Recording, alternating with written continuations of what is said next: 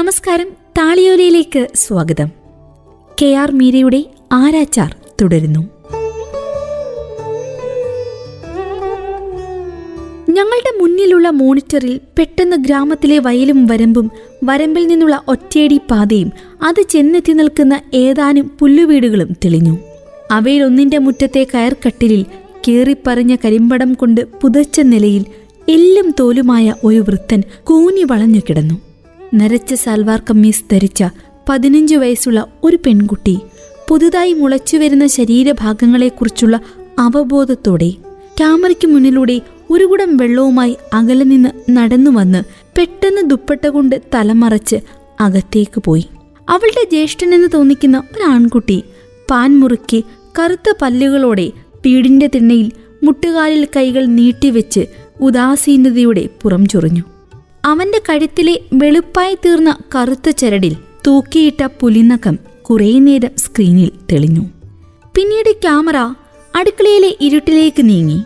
കോകില ബാനർജി അരി കഴുകിയിടുന്ന കരിപിടിച്ച പാത്രത്തിന്റെ അടിവശം പ്രദർശിപ്പിച്ചു. വേണ്ട പോ ഞങ്ങൾക്ക് നിങ്ങളോടൊന്നും പറയാനില്ല. ഞങ്ങളുടെ ജീവിതം വിറ്റ് കാശാക്കാൻ വന്നിരിക്കുന്ന കഴുകന്മാർ പോ പോ കയ്യിൽ ചുള്ളിക്കമ്പുമായി പ്രാഞ്ചി പ്രാഞ്ചി താക്കൂമേക്കാൾ അവശത തോന്നിക്കുന്ന ഒരു വൃദ്ധ അലക്കി അലക്കി നേർത്തുപോയ ഒരു പരുത്തിസാരിയുടെ തലപ്പ് തലയിലൂടെ വലിച്ചിട്ടുകൊണ്ട് ക്യാമറയെ ആട്ടി.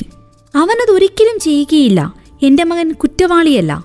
ബാനർജിയുടെ അച്ഛൻ കട്ടിലിൽ കിടന്ന് ഇടർച്ചയോടെ കുഴഞ്ഞ ശബ്ദത്തിൽ പറഞ്ഞു എങ്കിലത് ആരാണ് ചെയ്തത്? മുഖം കാണാനില്ലായിരുന്നെങ്കിലും സഞ്ജീവ് കുമാർ മിത്രയുടെ ശബ്ദം ഞാൻ തിരിച്ചറിഞ്ഞു. അതെങ്ങനെ ഞങ്ങൾക്കറിയാം?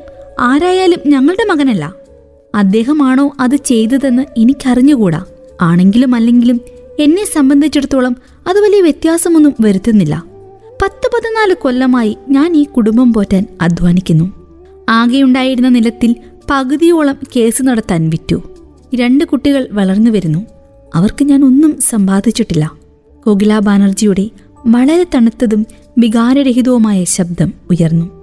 സ്റ്റുഡിയോയിൽ വെച്ച് ദിവസങ്ങൾക്ക് മുമ്പ് അവർ പൊട്ടിക്കരഞ്ഞപ്പോഴും ഇങ്ങനെയായിരുന്നു അവരുടെ ശബ്ദമെന്നത് എന്നെ അസ്വസ്ഥയാക്കി.